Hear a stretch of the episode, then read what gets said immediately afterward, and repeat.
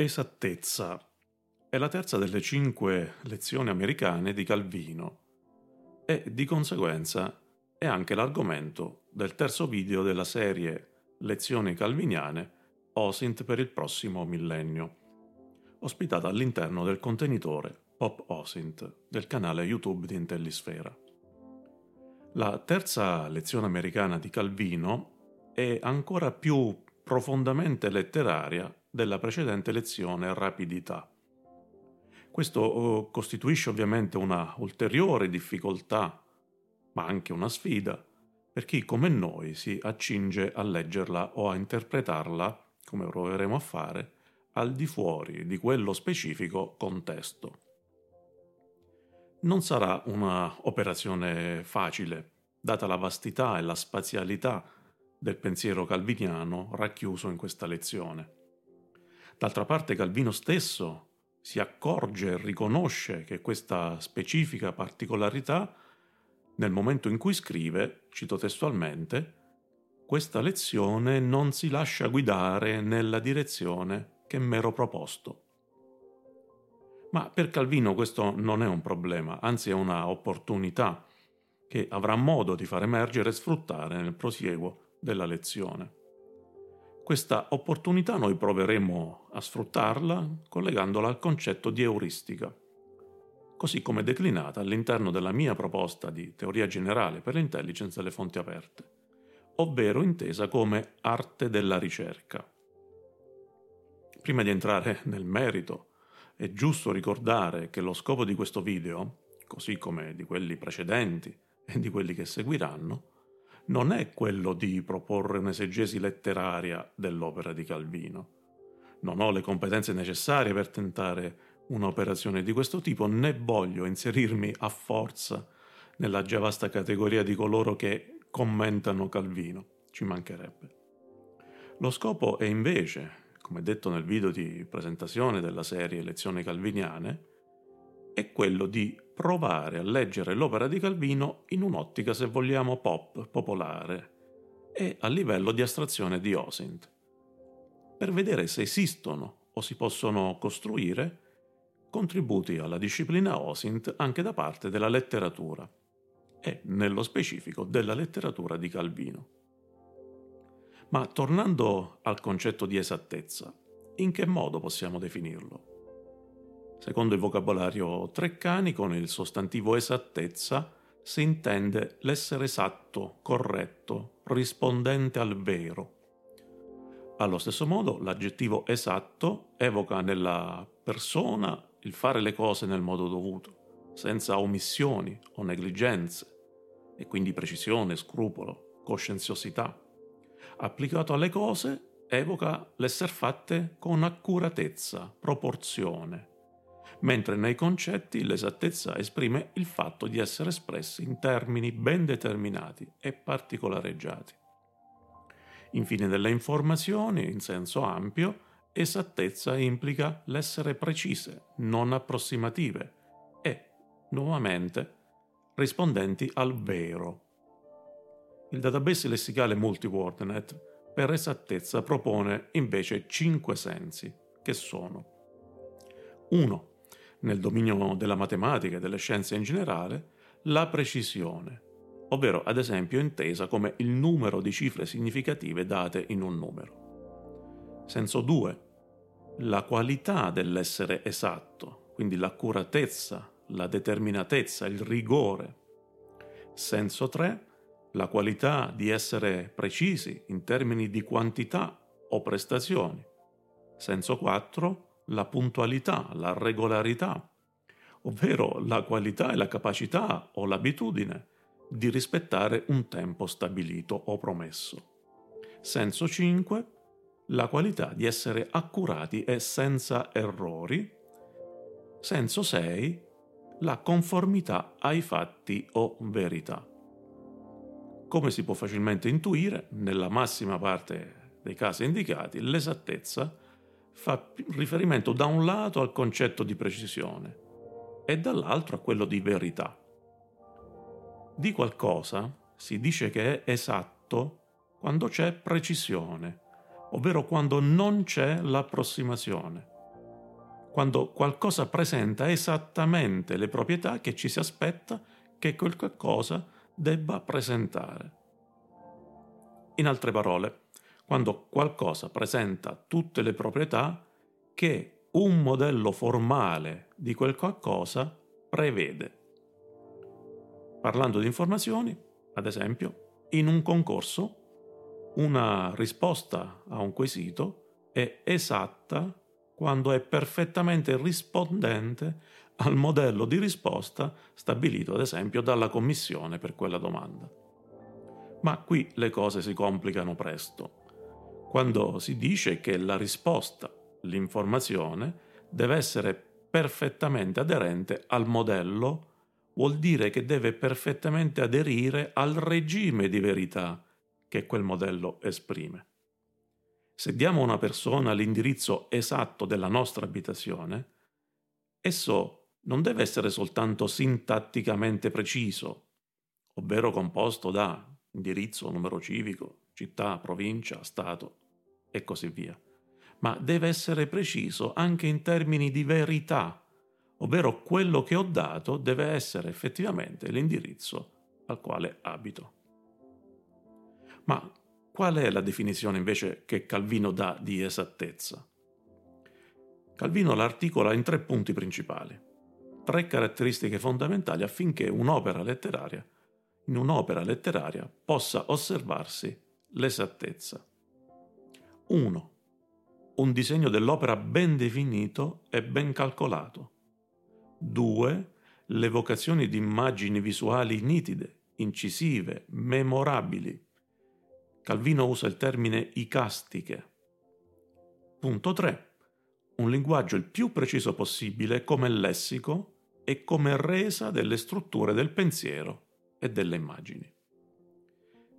Se pensiamo a queste caratteristiche come degli osservabili del dominio calviniano della letteratura, come può essere possibile declinarli all'interno di un sistema di osservabili propri invece del dominio che ci compete, cioè quello dell'intelligence delle fonti aperte. Possiamo senza dubbio dire che il concetto di disegno ben definito e ben calcolato è integralmente trasferibile tanto al processo OSINT quanto al progetto di un'attività OSINT o di un prodotto OSINT. Entrambi devono senza dubbio possedere questo tipo di qualità, un design ben definito e ben calcolato laddove per calcolato deve anche intendersi consapevole, non improvvisato, basato su elementi concreti, fattuali.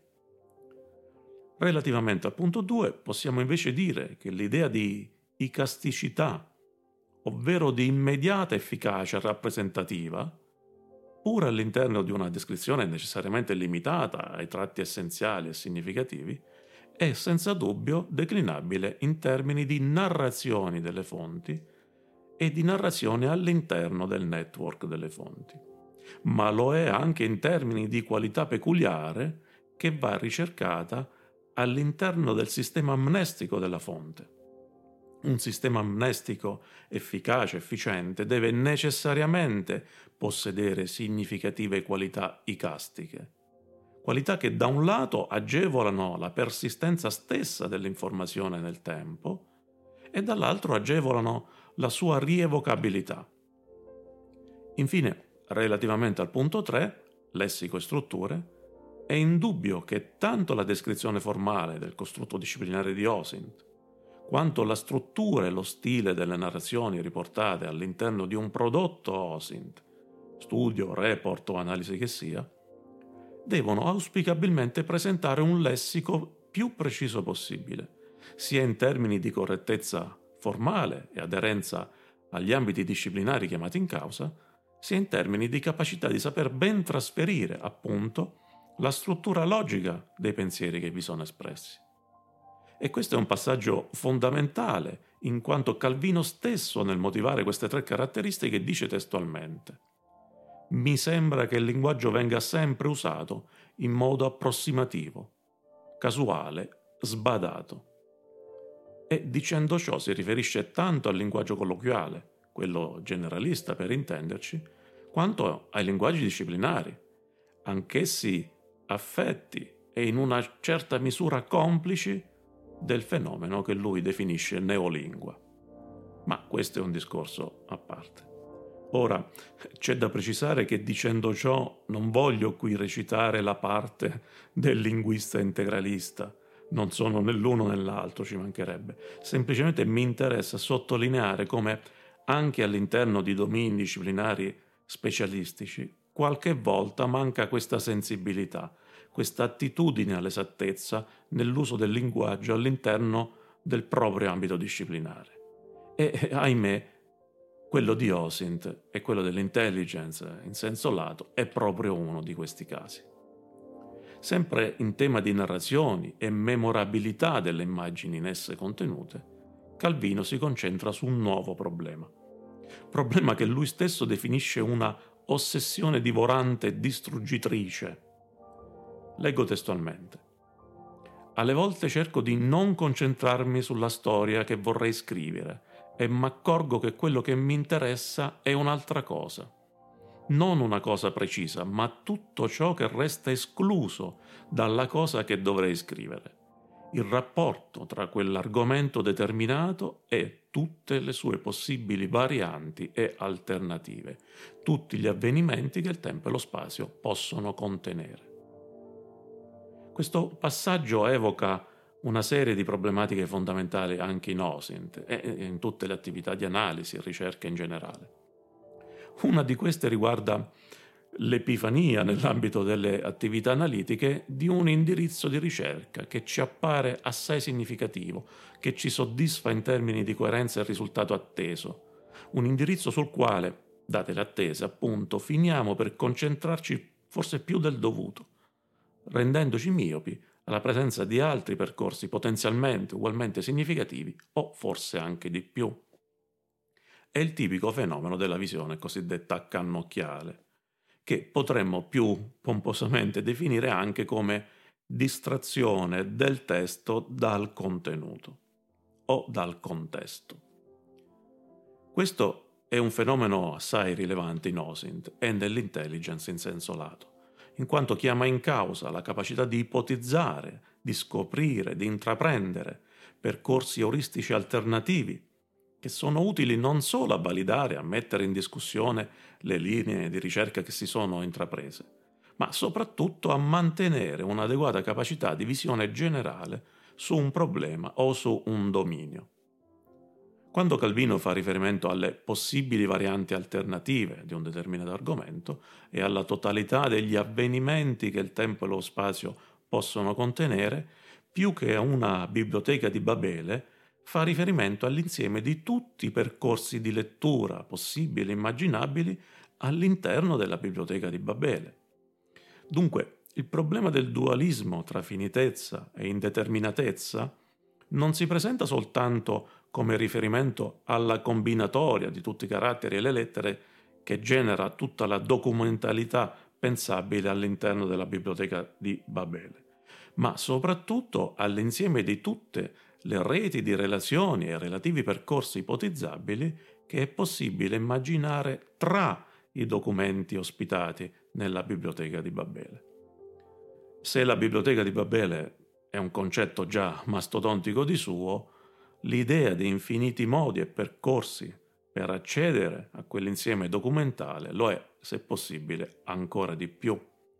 Così come è angosciante l'idea che uno di quei percorsi possa rivelarsi, in termini prettamente intelligence, più efficace nel raggiungimento di una condivisione di vantaggio strategico di quello che invece abbiamo scelto di intraprendere, di seguire. E questo a maggior ragione quando quell'insieme di infiniti percorsi è in egual modo liberamente accessibile e disponibile a tutti i competitori. In altre parole, quando è un network aperto costituito da fonti aperte. Qual è la soluzione ideale per gestire questa vastità? Calvino suggerisce, leggo testualmente, cerco di limitare il campo di quello che devo dire, poi a dividerlo in campi ancora più limitati, poi a suddividerli ancora e così via. Questo in termini di intelligence equivale alla ben nota riduzione del problema in blocchi più piccoli e gestibili. Ma Calvino avverte anche che ciò rischia di provocare un'altra vertigine, pari ed opposta alla prima, quella della ricerca spasmodica del dettaglio, ovvero quella dell'infinitesimo, dell'infinitamente piccolo. Ecco quindi che ancora una volta si ripresenta nelle lezioni calviniane il principio del dualismo tra concetti apparentemente opposti, ma che per certi versi e con qualche cautela possiamo anche definire in qualche modo complementari. Ed è esattamente questa tensione che nella mia proposta di teoria generale guida ogni attività euristica all'interno del network delle fonti. Soltanto un bilanciamento continuo tra una visione generale e una di dettaglio, soltanto questa alternanza continua di punti di vista e di livelli di astrazione può concedere una qualche garanzia di reale efficacia nella fase euristica, ovvero, in altre parole, della capacità di reindirizzare di volta in volta lo sforzo euristico nella direzione ottimale, nella direzione più conveniente. Insomma, un po' come quando durante una regata in barca a vela si va a cercarsi il vento, tentando magari scelte ardite o apparentemente controproducenti. Chi sarà più bravo a sfruttare strategicamente, con rapidità ed esattezza, appunto, questo vento, e cioè le condizioni fattuali che l'ambiente o il dominio offre, sarà quello che avrà maggiori chance di tagliare il traguardo per primo. Gli altri si dovranno accontentare dei premi di consolazione.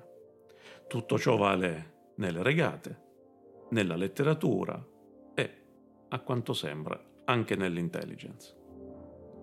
Nel ringraziarvi per essere arrivati in fondo a questo video, forse un po' più lungo del solito, vi invito a mettere un like se vi è piaciuto e a iscrivervi ai canali YouTube e Telegram di Intellisfera per restare informati sulle prossime novità. A presto!